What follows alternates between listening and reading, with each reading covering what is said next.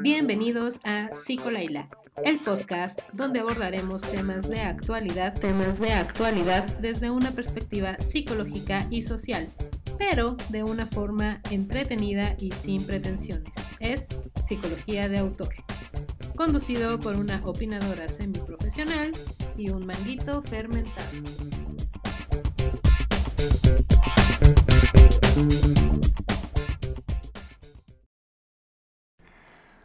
Hola chicos, pues bienvenidos a un nuevo episodio de Psicolaila. Muchas gracias por estar aquí. Em, en esta ocasión pues voy a estar solita. Saúl no sabemos dónde está. Nada, sí sabemos. Eh, por cuestiones laborales pues no nos hemos podido reunir.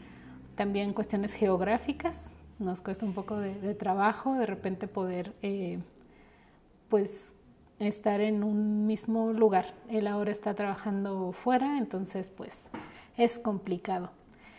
Y pues no hemos querido o no nos hemos adaptado muy bien a hacerlo a distancia. Entonces eh, lo que vamos a hacer para no dejarlos sin podcast, bueno, sin episodios, es que eh, va a haber una nueva dinámica, pero bueno, se las platico al final para no hacer esta introducción tan larga. Y pues vamos a empezar entonces con el tema de hoy. Como ya vieron, vamos a hablar acerca de censura y de por qué es un problema la censura, que, bueno, todas sus vertientes, tanto que eh, tiene de bueno como que tiene de malo. Ahora, pues es un tema actual. Lo hemos escuchado mucho en los últimos días porque hubo por ahí un par de controversias, pero eh, pues les voy a platicar de por qué se puso de moda, ¿no? En sí, como todo lo que se pone de moda actualmente tiene que ver más con redes sociales que con otra cosa, no es porque realmente estemos como muy enterados o buscando en las noticias, sino porque pues nos metemos a cualquier red social y ahí viene chisme, chisme por todos lados de que ya se censuró esto, ya se este, canceló a esta persona, ya no se va a volver a ver este personaje, y pues causa cierto revuelo, cierta indignación en algunos sectores, a otros les parece una excelente idea y pues vamos a ver por qué, por qué para un lado o para el otro. En primera pues vamos a ver qué es esto de la, cancelación ¿no? y la censura. Pues la cancelación en sí es dejar de consumir algo y la censura es eh, más bien cuando lo modificas o suprimes o quitas algo de una obra de un producto.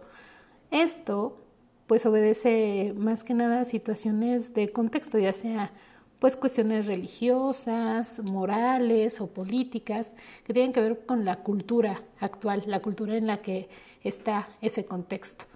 Ajá. Y pues la, la cancelación tiene que ver más con personas y personajes. Tiene que ver con ya no eh, como, lo, como, lo, mencionaba, ya no consumir más a esa persona, eh, eliminarlo de las redes sociales, dejar de eh, apoyar su producto o su trabajo. esto de, de la cancelación se ha puesto de moda últimamente, hay un término que le llaman cultura de la cancelación, lo que quiere decir que hay como que alrededor de esto un movimiento. Ajá, generalmente pues asociado a cuestiones em, de feminismo, de eh, lucha por los derechos de las personas, ese tipo de situaciones son las que han hecho que se ponga un poco más de moda y que se le conozca como cultura de cancelación. La primera vez que vemos de forma un poco más masiva, más masiva, bueno, masiva, esta, este, eh, esta palabra o que se empieza a hacer un poco viral, es en el New York Times en el año 2016, que hace precisamente un artículo acerca de la cultura de la cancelación. Pero en 2017, cuando viene el rollo del Me Too, todo ese movimiento de mujeres y, bueno, personas en general, pero sobre todo encabezado por mujeres en Hollywood que fueron acosadas o que eh, llegaron a ser eh, víctimas de productores, de actores y de gente muy influyente en Hollywood dando su testimonio. Entonces ahí es donde se empieza como a, hacer masivo y mundial el término cultura de cancelación y el término cancelación, que ya hablan de cancelar a alguien. Antes de eso, pues simplemente decíamos censura o no lo consumíamos, ¿no? Em, ahora, esto e, es nuevo, pareciera que es nuevo, que es reciente, ¿no? Que en los últimos años es cuando a todos nos ofende todo porque somos la generación de cristal, que no aguantamos nada, este, y entonces todo lo queremos eliminar. Pero no, a los humanos siempre nos ha gustado segregar a gente. Es uno de nuestros deportes favoritos y lo habíamos hecho anteriormente con otros famosos. Por ejemplo, pues todos conocen el, eh, el caso de los Beatles. En una entrevista, John Lennon dice que ellos ya son más famosos que Jesucristo. bueno, sacaron un poco de contexto la, la situación y también creo que exageraron en sus medidas pues se fueron grupos de, de, chicas pues muy creyentes, sobre todo católicas y cristianas,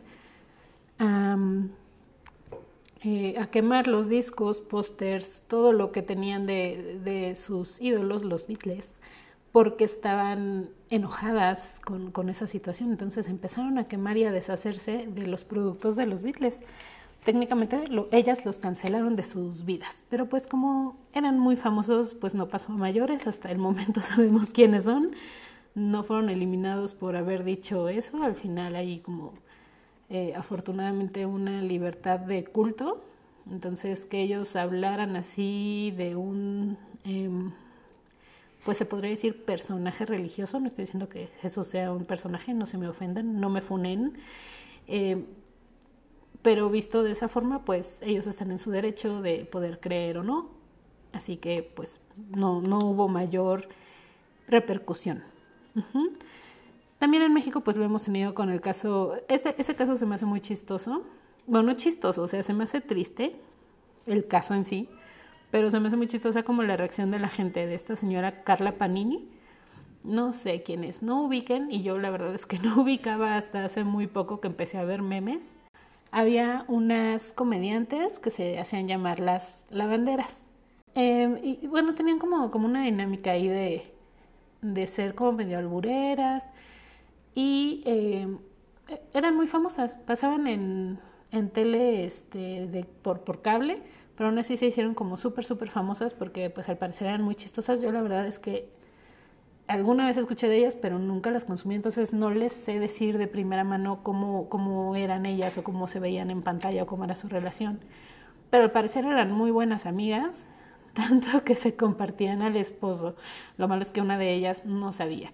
Y la otra le estaba pues dando baje con, con el esposo, pero lo peor es que fue durante un momento en el que ella, la, la otra chica, la esposa, estaba muy enferma de cáncer. Y mientras la otra andaba ahí dándole duro que duro con el señor, ¿no?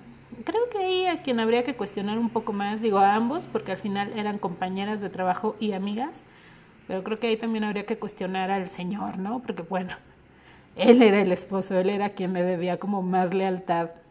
Ambos le debían lealtad porque eran amigos, la, chica y, y la esposa, pero eso no se hace y entonces hasta el momento veo que mucha gente lo toma personal y cada que pueden ah, eh, ponen un meme de, Carla Panini, aunque esté totalmente fuera de contexto, pero la tipa está, yo no sé si ahí cancelada o censurada, porque definitivamente creo que ya ni trabaja, yo no he visto que haga nada de, de comedia ya, digo, busqué un poquito de información, pero no veo que ya se dedique a nada, este, pero pues aún así la gente la sigue teniendo como muy vigente, es un tipo de cancelación un poco extraña, porque por una parte la detestan y no consumen o no consumirían lo que ella hiciera, eh, por ejemplo en redes sociales y eso, en cuanto ven que sube un video, ahí van a fregar y a ponerle, eh, pues lo indignados que están, a molestarla, ¿no?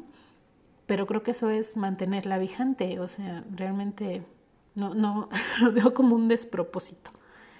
Pero el tema, hay temas más recientes, son tres. Eh, una es la película de Lo que el viento se llevó, eso me parece que fue en 2020. Y aquí viene el por qué a mí me parece que no está tan padre cancelar, ¿no? eh, salió la noticia de que se iba a quitar de la plataforma de HBO por racista, esta película que se llama Lo que el viento se llevó. Al final era un poquito fake news, este, porque en realidad eh, más bien se iban a eliminar como ciertas escenas. ¿Por qué? Los pongo en contexto. No les voy a contar la película porque la verdad es que es muy buena y espero que la vean algún día. Es entretenida, tampoco me parece que sea la mejor película de todos los tiempos, pero es muy entretenida. Eh, le falta un poco de contexto histórico, pero es entretenida. Em, se desarrolla la historia por ahí del siglo XIX a finales, por ahí de, pues es que era la, la guerra, serían como 1865, ponle.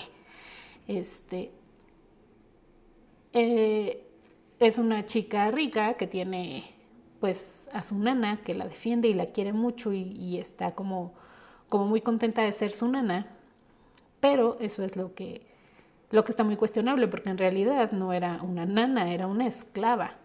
Y en esa época precisamente era cuando pues hubo como toda una lucha por los derechos de las personas afrodescendientes. Entonces, esos errores en la trama se buscaba eliminarlos. Pero si se cancelara por completo o se quitara esa película, habría un, un enorme hueco y un daño hacia pues también la lucha de las personas afrodescendientes en la época en la que se filmó. ¿Por qué? Porque se filmó por ahí de, no sé, me parece que 1940, más o menos es como esa época, 30 y algo, 40, en donde todavía había mucha segregación racial en los Estados Unidos. Entonces, esta actriz que no me acuerdo de su nombre. A ver, espérame, creo que por aquí lo tengo anotado.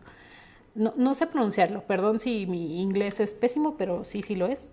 Es Hattie McDaniel. Eh, es una actriz, pues, efectivamente de piel negra, afrodescendiente, que ganó un Oscar por esta actuación.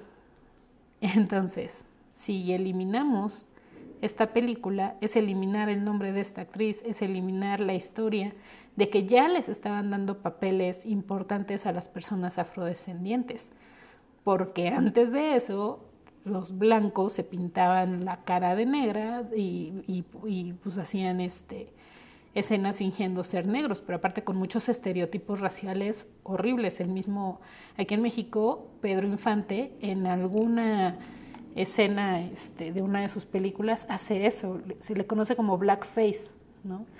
que es pintarse de color negro la piel para fingir ser un, una persona afrodescendiente, lo cual sí está bien feo, habiendo actores de piel oscura que no lo, que no lo interpreten ellos, ¿no? Entonces aquí fue un parteaguas, ella ganó un premio, pudo ir a la premiación. Hay toda una historia ahí con Marilyn Monroe, pero bueno, no me quiero extender de más, luego se las cuento por eso es que me parece que, que, no está bien cancelar por completo. ¿no? Ahorita, por ejemplo, también está la polémica acerca de Space Jam. La gente está bien enojada, no entiendo eso. Hay toda una, una revuelta este, con, con, dos personajes de este mundo de los Looney Tunes. Uno es eh, Pepe Le Pew, que es ese zorrito que la verdad es que ni siquiera es memorable. Yo no conozco a nadie que me haya dicho, Uy, mi personaje favorito de los Looney Tunes es Pepe Le Pew. Nunca, jamás he escuchado eso. Conozco gente que le gusta Box Bunny. De hecho, yo de niña era muy fan de Box Bunny. Taz, el demonio de Tasmania, se puso de moda igual como hace muchos años. este, todos, ¿no? La mayoría, a algunos se les hace muy chistoso porque y tal. No conozco a nadie que diga Pepe Le Pew es mi personaje súper favorito. Nunca.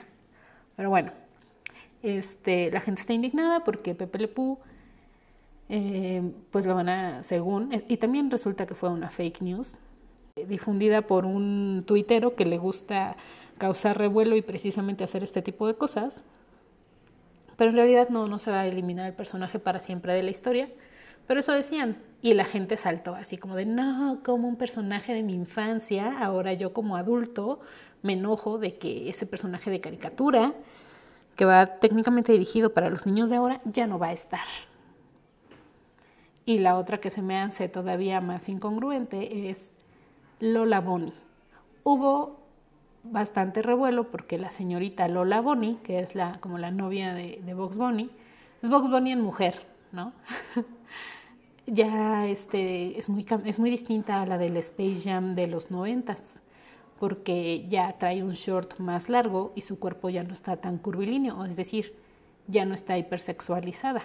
Trae un uniforme que le permitiría jugar en caso de que existiera un, un ser como con sus características, le permitiría jugar cómodamente básquetbol en lugar de solo mostrar piel y carne de coneja este curvilínea. Que no entiendo cuál es la necesidad de sexualizar a una coneja de caricatura. O sea es todo mal. En primera es un dibujito y en segunda es una coneja es un animal Está bien, cada quien sus, sus filias, pero esto sí está, está chistoso.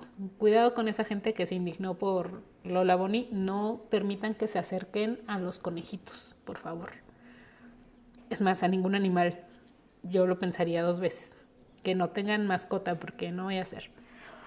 Bueno, son como, como los casos más recientes. Y entonces, me acordé de un episodio de hay una serie que se llama Black Mirror, no sé si la han visto. Esa eh, está bien padre porque por una parte nos plantea un futuro no tan lejano, pero hasta cierto punto distópico. Es decir, que hay algunas situaciones que realmente no creo que estén tan alejadas de la realidad. Con, con la tecnología que está a unos años de distancia de nosotros, no creo que tampoco que sea como tal mucha ficción, o sea, realmente lo veo como algo que podría pasar. Hay un episodio en donde, bueno, te, te explican más o menos que la gente de alguna forma en sus ojos ya tiene incluido un, un chip que permite grabar, la real, grabar las cosas en tiempo real, poderlas ver otra vez, este, y, y, pues te permite también, si no quieres ver a alguien, lo bloqueas como en las redes sociales, pero realmente lo bloqueas, o sea, no lo puedes ver, no lo puedes escuchar, ahí se, vuelve una, una sombra, ¿no? Notas el bulto, pero no logras distinguir quién es. Eh, entonces, eh, en uno de estos capítulos, a uno de, si lo quieren buscar, se llama Blanca Navidad. Este, al tipo lo, lo bloquean, ¿no? Entonces realmente él no puede ver, no puede interactuar con ciertas personas creo que si en algún futuro podemos tener una tecnología similar, pues es básicamente lo que pasaría, ¿no? O sea, de repente dejaríamos de contactar con la gente que nos cae gorda o con los que consideramos tóxicos, que, ay, no sé si ese capítulo ya lo subimos, es que grabamos muchos capítulos, este, y hay algunos que tenemos ya eh, subidos a la plataforma, y otros que todavía no se suben, pero creo que ya subimos el de lo tóxico. Me choca el término tóxico, pero bueno. Este entonces, pues cuando tú consideras que algo no está bien, que no te, que no te aporta y que eh, lo, lo, prefieres evadir en lugar de ir a tratar el tema, lo evades, lo llamas tóxico y entonces, ¡pum!, lo bloqueas. Eso es lo que básicamente estamos haciendo ahora con esta cultura de la cancelación. Ajá, con todo esto de que algo no me parece, pum, pues lo quito, ya. Ah, a ustedes como sociedad no les gusta esto, pues se los elimino. Ya no hay registro de que eso haya pasado, este, de que esta película esté, de que este personaje existió, ya, lo quitamos para siempre.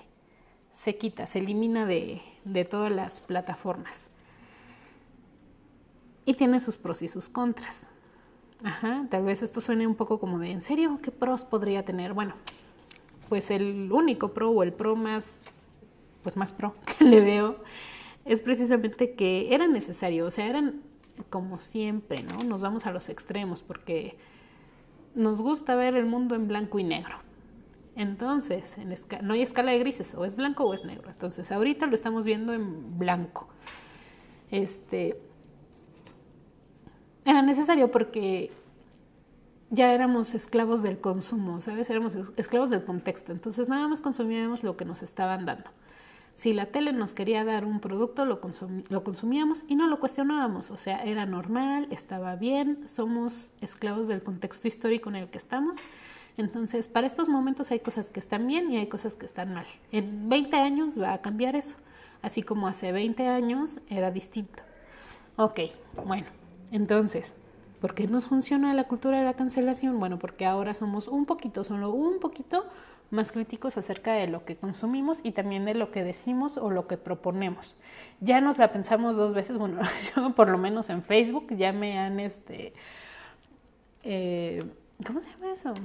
Que me bloquean. O sea, nada más puedo ver, pero no puedo comentar, ni puedo poner like, nada. Por un par de memes, porque yo soy como así. O sea, me gusta el humor negro. No tan negro que hiera susceptibilidades, según yo, pero creo que hay gente muy, muy, muy, muy susceptible, entonces ya me han bloqueado. Y en verdad, como el meme de, Leonardo DiCaprio, yo regreso muy este, renovada, ¿no? Este, ya ahora la pienso dos veces antes de que voy a poner y cuando lo pongo ya pongo ahí o aclaro así de sarcasmo si veo que no me que pueden creer que lo estoy diciendo en serio, ¿no? Y creo que eso pasa en general, sobre todo con gente que sí es mediática, ¿no? O sea, gente que, que realmente tiene una responsabilidad.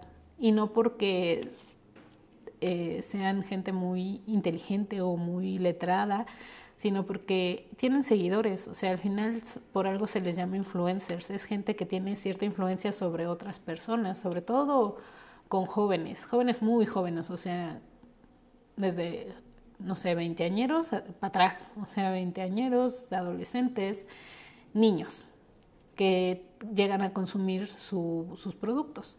Entonces, qué bueno que esa gente ya se la piense dos veces antes de decir alguna estupidez o de publicar cosas eh, de forma muy irresponsable, como Yo Stop. Pero bueno, no hablar de Yo Stop. Este, eh, esa, sería la ventaja, ¿no? Que ya nos la pensamos un poquito más. Aparte, que creo que deberíamos de poner más atención, no solo con lo que consumimos, sino con lo que permitimos que consuman los niños sobre todo. ¿Por qué? Bueno, yo me acuerdo que cuando yo era niña, en la tele a las 2 de la tarde pasaban Ranma y medio. Yo lo veía como algo muy normal, muy padre, igual Dragon Ball, en ambas hay un viejito pervertido, asqueroso, que les hace cosas horribles a las chavas, ¿no? Uno les roba su, ropa interior y el otro pues anda ahí viendo jovencitas con poca ropa. En ambas yo recuerdo que pues te, te dejaban muy claro que eso no estaba bien. Las chicas se enojaban, se defendían, los golpeaban. Tampoco está bien golpear ancianos, pero pues ellas se defendían, ¿no? Decían, oye, lo que tú estás haciendo está mal. Y entonces tú como niño sabías que eso estaba mal podías como desarrollar ese pensamiento crítico. Sin embargo, creo que no era un contenido tan apto para los niños, porque si bien lo veíamos y sabíamos que eso estaba mal y que nada más eran unos dibujitos y nada más son una caricatura, pues sí había como otra información que para nosotros estaba totalmente fuera de contexto a ciertas edades. Y nos va creando como ciertas creencias o ciertos tabúes o ciertas em, normalizaciones. Ahorita no podría decirles un ejemplo claro conmigo, pero pasa. ¿Y todo por qué? Porque cuando nos llega a México, sobre todo caricaturas, pues decimos, ah, son dibujitos, son para niños.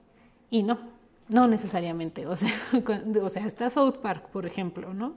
Que uno los ve y dice, ah, son dibujitos, pero los escuchas y, híjole, dicen más groserías que yo. O sea, sí están muy cañones. De hecho, en algún momento cuando yo estuve viendo mucho South Park, era mucho más grosera de lo que soy ahorita. ¿Por qué? Porque soy bien influenciable. Ahí como me ven, puedo dejarme influenciar muy fácilmente. Este, entonces, pues, eh, sería, es necesario que, que nosotros como adultos nos encarguemos de ver qué es lo que consumen los niños, no nada más nuestros hijos, ¿no? Yo, por ejemplo, no tengo hijos, pero tengo sobrinos. Pero yo sí recuerdo como que afortunadamente me tienen mucha confianza y más o menos veo por ahí como que qué es lo que consumen, ¿no? Y si veo que hay algo ahí raro, pues decirle a sus papás así como de, este, como, como que dejas que consuman esto, ¿no? O échale un ojito. Em, sin embargo, veo muchos papás que son como muy, pues sí, voy a decir la palabra, muy irresponsables, ¿no? O sea, que quieren hacerse amigos de sus hijos, lo cual es un grave error. Son tus hijos, no son tus amigos. Ten amigos de tu edad. A tus hijos tú estás para crearlos como bueno, criarlos y hacer de ellos una mejor persona. Son como versiones de ustedes, pero corregidas y aumentadas y mejoradas. Entonces, tu deber es formarlos, no ser su cuate, no ser el papá cool. Eso está muy triste, que quieras ser el papá cool, porque eres un adulto y ellos son niños. Entonces, porfa, pon atención en las alertitas rojas que hay ahí alrededor de los niños. Hace poquito salió en Twitter un hilo de una chica que precisamente vio que su sobrino estaba haciendo como cosas muy, muy heavies, porque pues el niño no entendía lo que estaba haciendo, ¿no? Estaba tuiteándose con un pedófilo, pero él obviamente es un niño, entonces no sabía que el tipo era un pedófilo, él nada más lo hacía para obtener recompensas para un juego, de un videojuego. Entonces pues hay que ponerle más atención a los niños, ¿no? Eh, yo he escuchado incluso gente que se lleva a sus hijos a ver películas en niños, o sea, niños. Clasificación C o R, por ejemplo, Deadpool. Niños viendo Deadpool. Y uno diría, ay, ¿qué ver qué tiene? No, sí tiene un montón, por algo tiene la clasificación que tiene. Me dicen, ah, es que mis hijos son muy maduros y muy inteligentes y saben que eso no es real. Y así, es que no es porque entiendan que es real, sino que estás sometiéndolo a información que todavía sus mentes no pueden procesar. Aunque te parezca que tus hijos son muy inteligentes y muy maduros, probablemente sí lo son, pero para su edad, o sea, hay cosas que definitivamente un niño todavía no puede y no debe estar expuesto a cierta información. Pero nos pasamos las clasificaciones por el arco del triunfo. Entonces creo que ese es como algo importante que tenemos que eh, que ver a partir precisamente de la cancelación, porque no se trata nada más de cancelar por cancelar, o sea, no se trata de dar por hecho que, ah, esta película es violenta, entonces vamos a cancelarla para siempre porque está mal la violencia. No, sino que precisamente ese es el, el contra, ¿no? O sea, en lugar de volvernos más críticos con lo que consumimos, nos estamos volviendo... Eh, es que no sé cómo explicarlo, pero sí podría decir como, como que nos, nos volvemos ignorantes, ¿Por qué? Porque pues cuando nos eliminan algo, pues nos falta información, nos faltan datos, ¿no? Ya nos llega la información sesgada. O sea, si ahorita, por ejemplo, hubo, un momento, este ejemplo es muy burdo también y, y también está muy descontextualizado y tal vez es un ejemplo como muy grande o desmesurado. Pero en algún momento la gente ha llegado a decir que el holocausto no existió porque pues es tanto el dolor y el sufrimiento que uno ve que pasó esa gente que dicen es que no es posible que algo así existiera. A ver, quiero pruebas de algo que pasó hace 60 años, ¿no? 70. Este, y te dicen eso, ¿no? Así de, ¿sabes qué? Es que eso no, no existió, no existe el holocausto, la, la, la, la, me tapo mis, mis oídos, me tapo mi vista, si no lo veo no existe. Imagínate que realmente se hiciera caso a esa gente, se cancelara y se eh, censurara absolutamente todo lo que tiene que ver con el holocausto, que el nombre de Hitler ya nadie lo conozca en un futuro.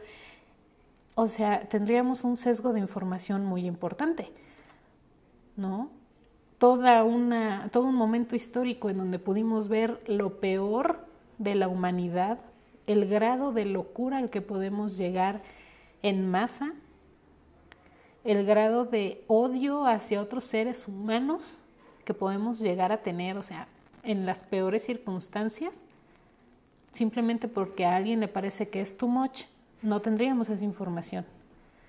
Y es importante tenerla porque, como dice este dicho, que perdónenme si hay por ahí algún historiador escuchándome decir esto, pero hasta cierto punto tiene razón, eh, que dice que el que no conoce su historia está condenado a repetirla.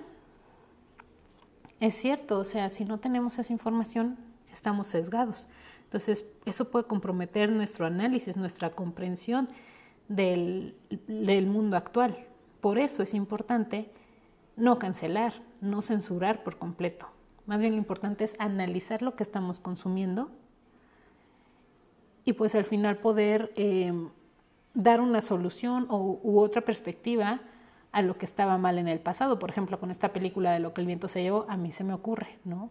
Eh, está muy tonto y burdo como lo voy a decir, pero que en lugar de quitar y censurar esas escenas y quitarlas para siempre, dejarlas, dejar que la gente consuma el producto como se creó en su momento y al final, o puede ser que desde un principio, no sé, en algún lugar en los créditos, poner pues eso, ¿no? Que está ambientada en un contexto histórico distinto, que tiene fallas históricas porque fue creada en cierta época con también muchas fallas este, de contexto histórico. Y pues que actualmente no es así, ¿no? Pero cómo fue creada la obra, situarnos en el contexto. Y siempre debemos de ser así, o sea, siempre debemos de ver las cosas no por la cosa en sí, sino todo lo que hay alrededor de los hechos, de las cosas, para entonces podernos crear nuestro propio, nuestra propia opinión al respecto, ¿no? Y eso pues ya me lleva a la conclusión, ¿no? Como, como dice Vallarta, que nos demos cuenta de que técnicamente no hay nada de malo, pero como que algo no cuadra. Cuando sintamos eso, pues entonces hay que tratar de analizar un poquito más a detalle, ¿no? Hay que ser críticos, esa es como ya la conclusión de todo esto, hay que ser críticos, hay que contextualizar las cosas. Eh, todo, todo, absolutamente todo se puede, eh, se puede criticar, se puede analizar, incluso las Kardashian, ¿no? Eh, esto para pues al final poder crear una reflexión y un aprendizaje a partir de las cosas y no nada más quedarnos como con la información que nos, se nos está dando y decir, ah, sí, esto está bien, ah, esto está mal. No, ¿por qué está bien o por qué está mal? Y también podernos reír de nosotros mismos. A mí me gusta, ya lo dije mucho, mucho, mucho el humor negro, porque es una forma de crear una crítica, pero al mismo tiempo con sentido del humor. O sea, porque al final es un juego, estás diciéndolo con humor, estás tomando las cosas desde otra perspectiva tanto con el humor negro como con el sarcasmo. O sea, estás dando un contexto y estás dando una crítica, pero sin ser tan denso, o sea, simplemente siendo chistoso o, o soez, ¿no? Y bueno, pues ya, con eso espero haber quedado como medio clara con mi punto de vista. Siento feo estar hablando sola, la verdad es que extraño a Saúl, ¿quién diría eso? pinche Saúl, vuelve. Y esto me lleva al, pues ya al final, final, ¿qué es lo que, lo que vamos a llevar como dinámica? Como ya les estaba yo contando, eh, nos cuesta mucho trabajo ya reunirnos y poder hacer esto incluso por videollamada. Este, entonces, lo que decidimos hacer es que cuando nos podamos reunir, pues vamos a generar eh, los episodios de los jueves primero se suponía que iba a ser cada jueves, cada ocho días, pero ya después ya vieron que los empezamos a pasar cada quince y ya después ni siquiera caía en jueves, ya lo subíamos un viernes o un sábado, que era más o menos como cuando se acomodaban las cosas para Saúl, que es quien produce y al final editaba esos, eh, esos audios. Pero, pues ahorita nos está costando mucho trabajo, entonces esos los vamos a dejar los jueves, pero los jueves que se pueda subir, entonces no les puedo decir, va a haber uno cada mes, va a haber uno cada 15 días. Vamos a procurar que haya uno cada 15 días, pero no se los puedo asegurar. Pero para poder seguir creando contenido y que este podcast no quede por ahí lleno de telarañas, pues los días martes vamos a estar subiendo estas, estos otros audios, que son eh, individuales, tanto Saúl por su parte como yo por mi parte vamos a estar subiéndolos estos, ya sea en forma de cápsulas, a Saúl le maman las cápsulas, entonces tal vez lo haga en forma de cápsula, y yo pues así, como una plática pedorra, en donde solo interactúo conmigo misma y con mi hojita donde apunto cosas. Entonces, em, pues espero no haberlos aburrido mucho, espero que este formato funcione.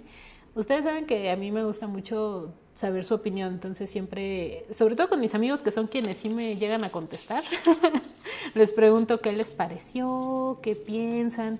Ya me van dando ahí sus este, retroalimentaciones y pues obviamente hemos tratado de mejorarlo y de tomar en cuenta esto que nos están diciendo.